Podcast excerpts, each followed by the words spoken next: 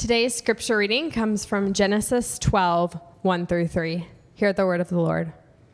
Now the Lord said to Abram, Go from your country and your kindred and your father's house to the land that I will show you. And I will make of you a great nation, and I will bless you and make your name great, so that you will be a blessing. I will bless those who bless you, and him who dishonors you I will curse. And in you all the families of the earth shall be blessed. This is the word of the Lord. You may be seated. Good morning, everyone. Well, friends, it's Memorial Day weekend. We've also we are in the middle of graduation season, and yeah, woo. Um, I know that because I live just down the way on 9th and Main, and so I get the privilege of seeing hundreds, multitudes of high school students and college graduates parading through the streets on the way to the convention center with uh, their caps and gowns on and their proud parents trailing behind them. Uh, yeah, graduation season is a fun season of transition. It can also be a season where we ask ourselves, uh, what, what now? Uh, how's this thing going to play out?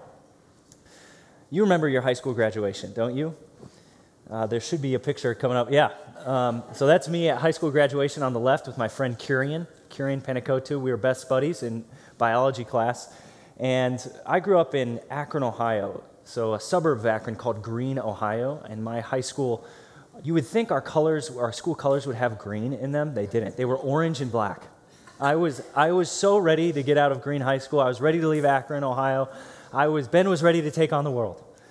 And I was ambitious, I was an idealist. I thought by the time I hit the next big season of transition in my life, which would be my college graduation, that I'd have life pretty much figured out.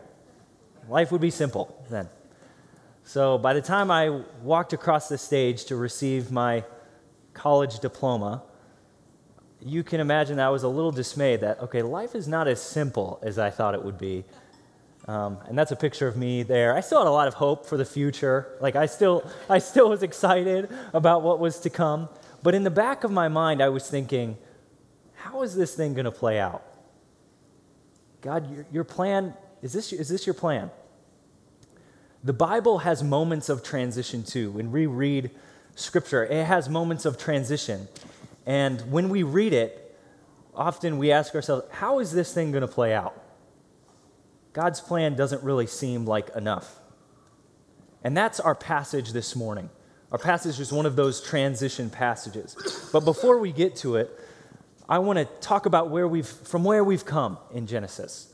So we've been going through Genesis. We're in the final this is the final sermon of our first iteration of Genesis. So we're, we're starting, we're continuing on in Genesis, but it's a bit of a remix. We're, we're going into a new iteration of Genesis series next Sunday. So let's talk about where we've come. So in Genesis 1 and 2, we, get, we begin with the creation of the world. God tells us the story of the creation of the world in the form of a poem. And it's beautiful. God intimately speaks the world into existence, and He's so concerned with the form and the function of everything that fits together on the earth. Next, He puts man and woman, Adam and Eve, in the garden. He makes them and puts them in the garden, and they live in God's presence every day.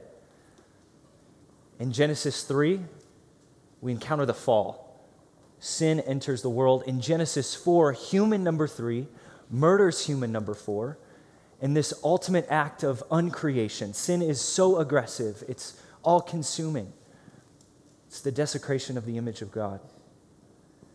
By the time we get to Genesis 6, humanity has become so evil that a holy and patient God must act dramatically. And so we get the flood. And God allows for an escape plan. He built there's an ark, right? And a remnant of his created things are in the ark and as well as the righteous family, the family of the righteous man Noah. And then once we get to Genesis 11, humanity has again turned its back on God. And Gabe preached on that last week, the Tower of Babel. There's this phrase at the center of it let us make a name for ourselves. It's prideful ambition. And so we come to our passage today where through Genesis 3, through Genesis 11, we've seen humanity's rebellion against God over and over again. and we come to a transition passage, Genesis 12, 1 through 3. It's a hinge passage for the rest of the biblical story. It's a transition passage, it's a linchpin. Because the, after the events of Genesis 12, nothing will be the same.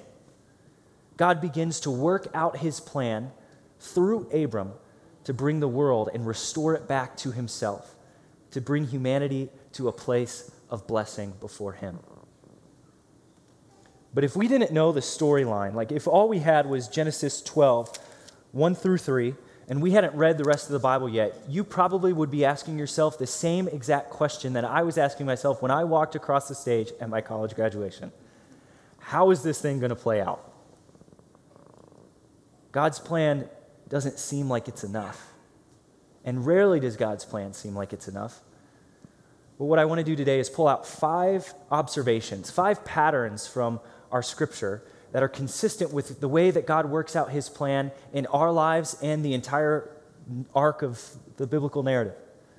So, five observations, five patterns the way that God works out his plan. So, let's read the passage again together, and then we'll jump into the first observation. It's Genesis 12, 1 through 3. Now the Lord said to Abram, Go from your country and your kindred and your father's house to the land that I will show you. And I will make of you a great nation. And I will bless you and make your name great, so that you will be a blessing. I will bless those who bless you, and him who dishonors you I will curse. And in you all the families of the earth shall be blessed. So, the first observation is that God's plan often seems small. God's plan often seems small. God called out one guy a thousand, thousands of years ago to begin his great plan of redemption. One man.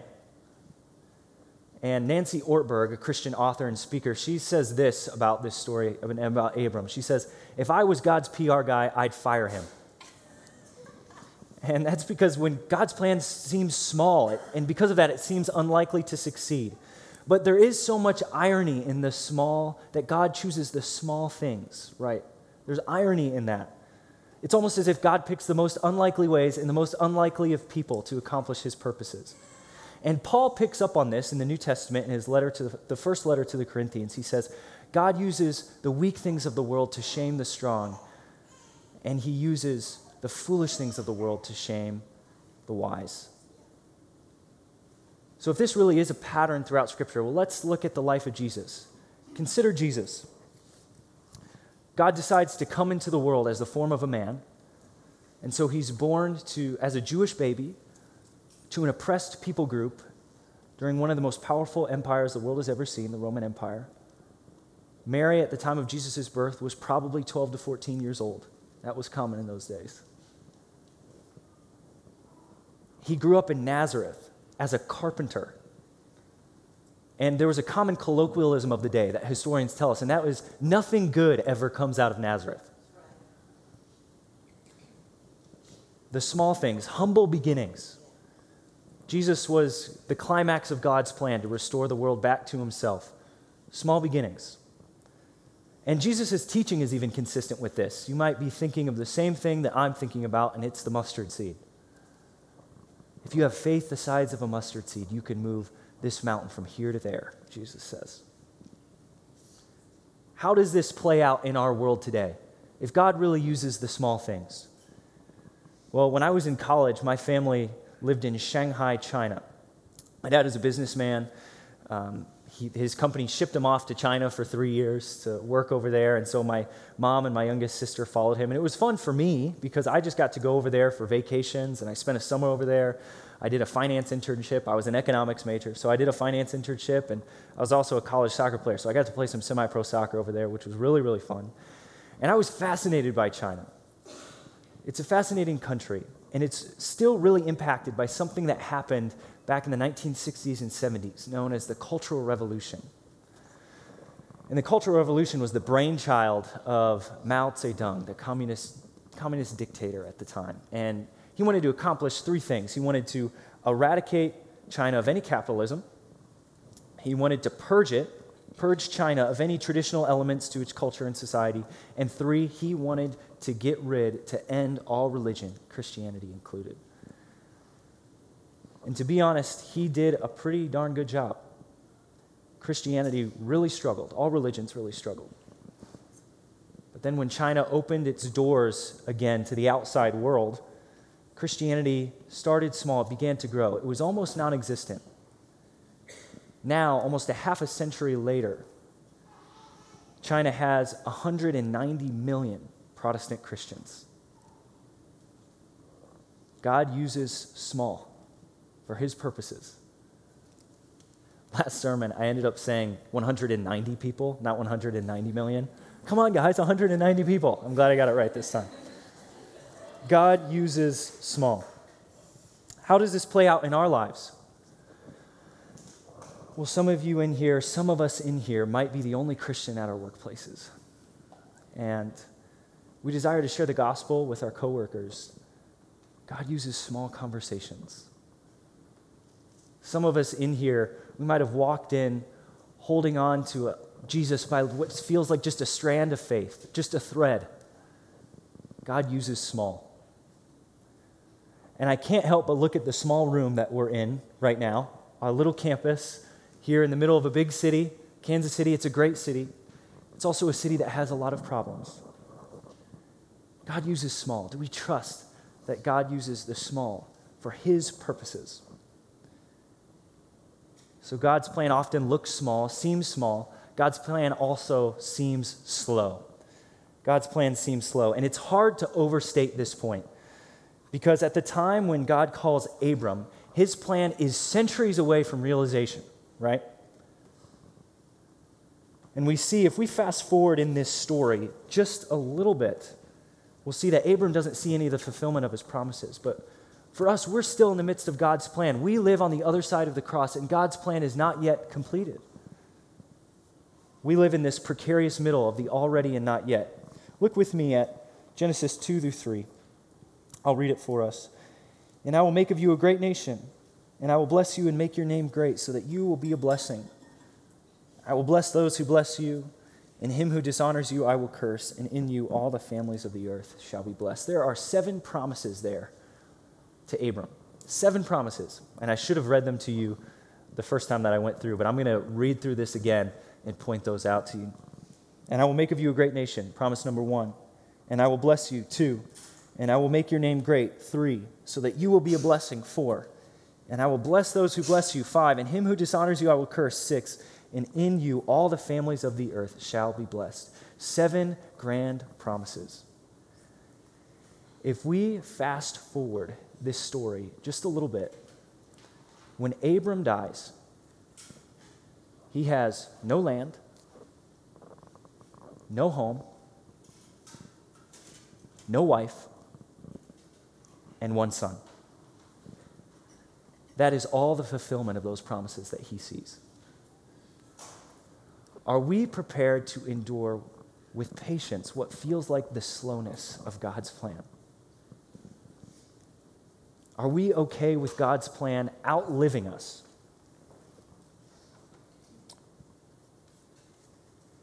In our culture run by the tyranny of the urgent, I mean, our attention spans are so much slower than they are faster than they ever have been.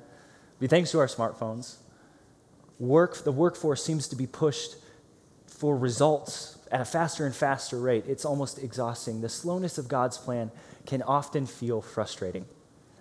And I've seen in myself that I'm not a very patient person. I, I was, this was revealed to me last Friday as I was driving to Lake of the Ozarks to meet my wife's family. My wife was staying with her family in St. Louis, and then we met in the middle and we went to Lake of the Ozarks to spend an afternoon on a boat. It was lovely. But on the way there, I got stuck behind a guy who was just driving 10 miles under the speed limit. And it was like there was no way to pass him, it was a two lane road. And so I was just stuck behind him for 30 minutes. And I was like, I was getting frustrated. And so I, I know you're not supposed to text and drive. I was texting Jacqueline. And I, I, actually took a picture of his car, and you could see like his silhouette there, and you could see his dog sitting in the passenger seat next to him. And she sent me this text back.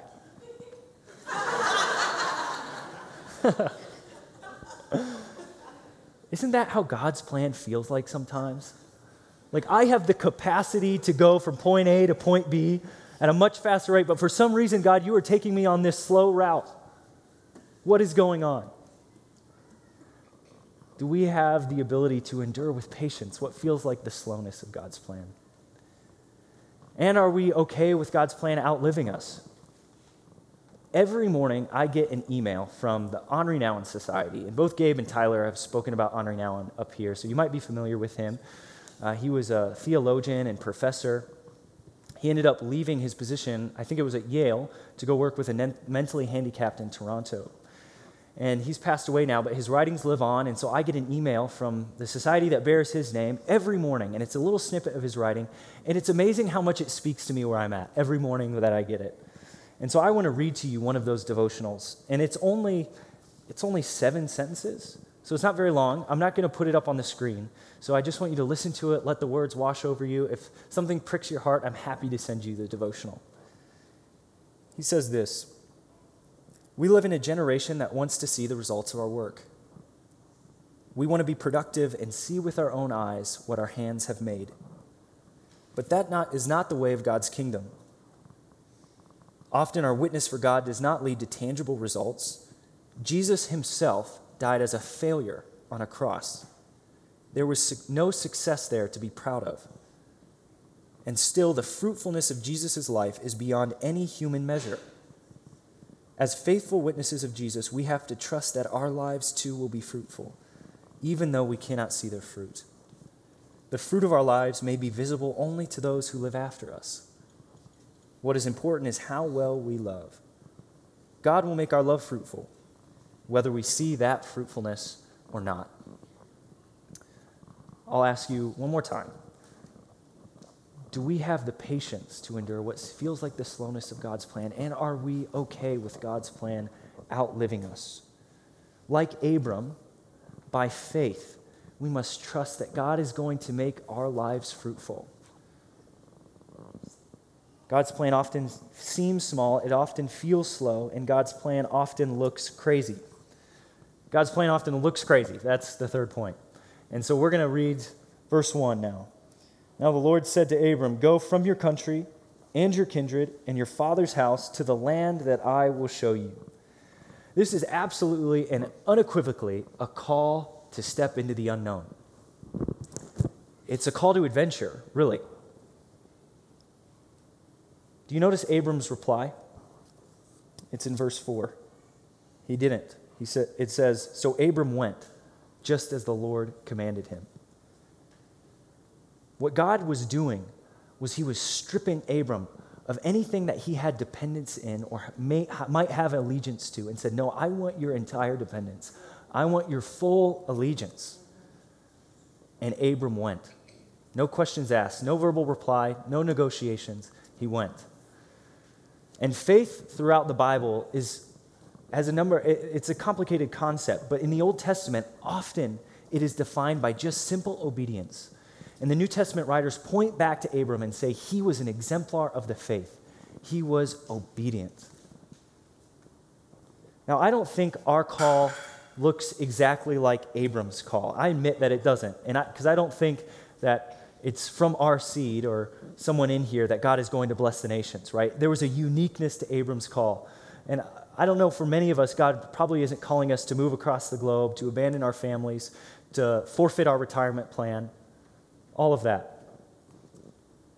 But the DNA of this call is still the same. And Dietrich Bonhoeffer, he's a theologian, was a theologian. He has something to say about passages like this in his book, The Cost of Discipleship. And he has a whole chapter called Single Minded Obedience. And what he says is that we're tempted to take scripture passages like the one that we have this morning, and we're tempted to take them legalistically. And because we take them legalistically, we end up disqualifying ourselves from them. We put distance between that call and ours. But he says that this call is made up of this, like our call is made up of the same DNA. God's call is never for legalism, rather, it's for obedience in faith. And obedience in faith for us, says Bonhoeffer, often means staying in our present occupations and our lives God has already called us to those things, and it's learning to cultivate a dependence on God in those places, in our occupations, in our vocations, to learn to depend upon Him there. God's plan is crazy, not because it looks exactly the same as Abram's, but because it's made up of the same DNA. God wants our entire allegiance. He wants our full obedience and dependence on Him. And obedience to the call of God often looks crazy to people who are unfamiliar with the life of faith. And I see this most represented. This is something that is vividly seen in our society, and that's through the Christian, traditional Christian sex ethic. In today's world, someone who holds to the biblical view of sex is crazy. In your dating, dating with integrity makes you look crazy. In our singleness,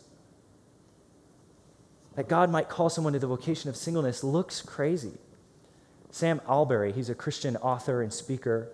God has called him to a life of singleness, and he says this If marriage shows us the shape of the gospel, singleness shows us the sufficiency of it. And I love this quote because in this description, it fleshes out that there's a unique dependence upon God that singleness requires. And the vocation of singleness is treasured in the eyes of God. And it's something that is to be celebrated by the church because it has something to teach us about obedience and faith and dependence on Him. In marriage, too, marriage looks crazy. Marriage looks crazy as, as our faith defines it.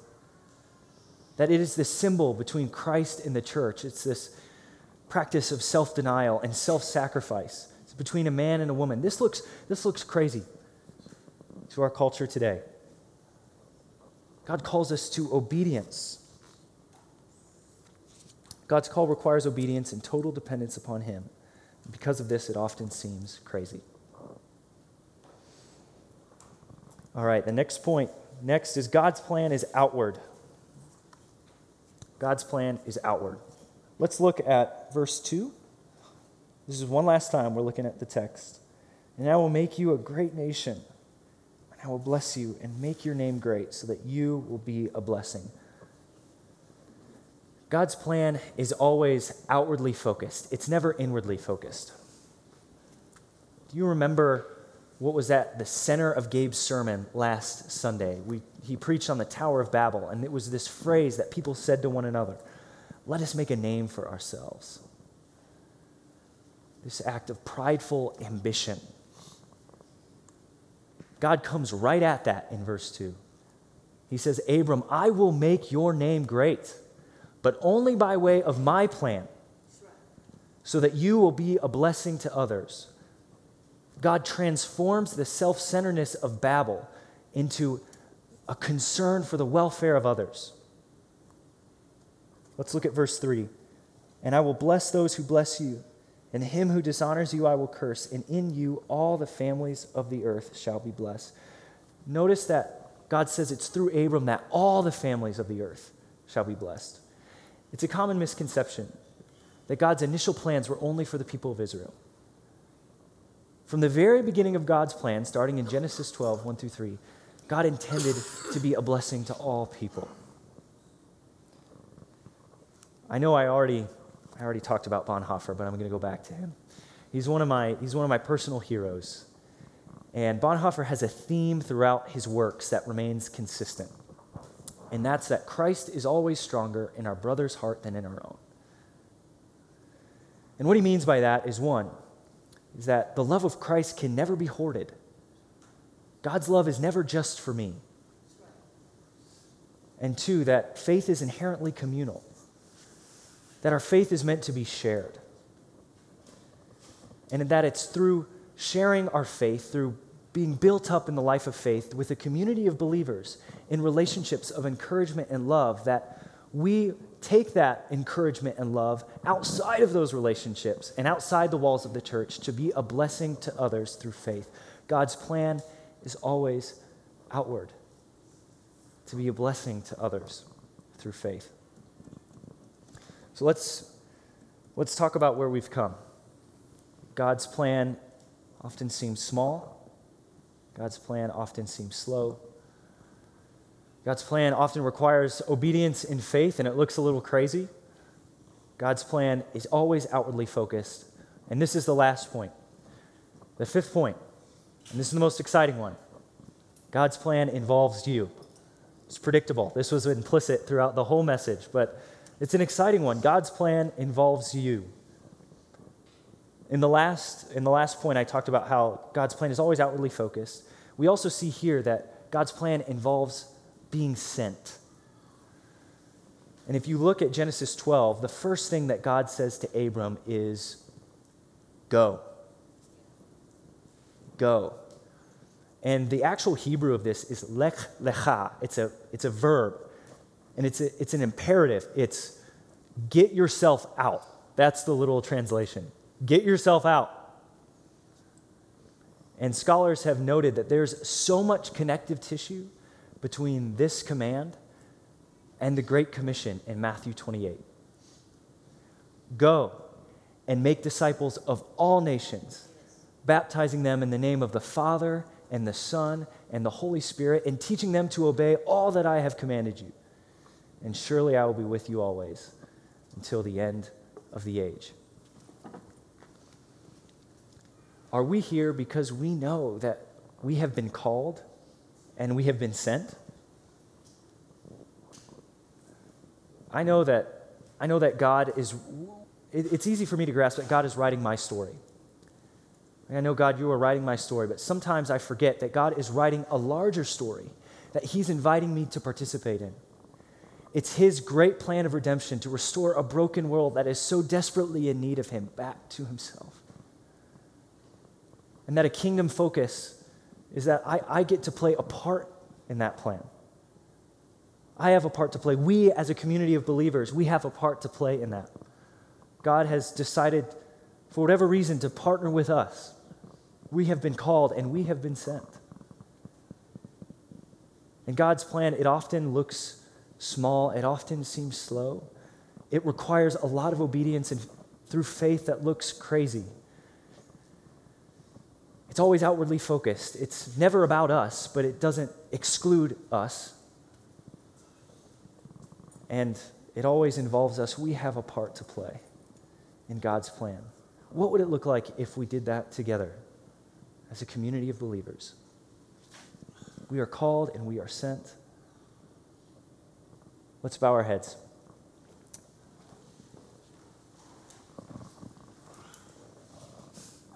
Father, Thank you for your word. It reveals to us, reminds us that we are called and we are sent to partner with you in the great work that you are doing, restoring a broken world back to yourself.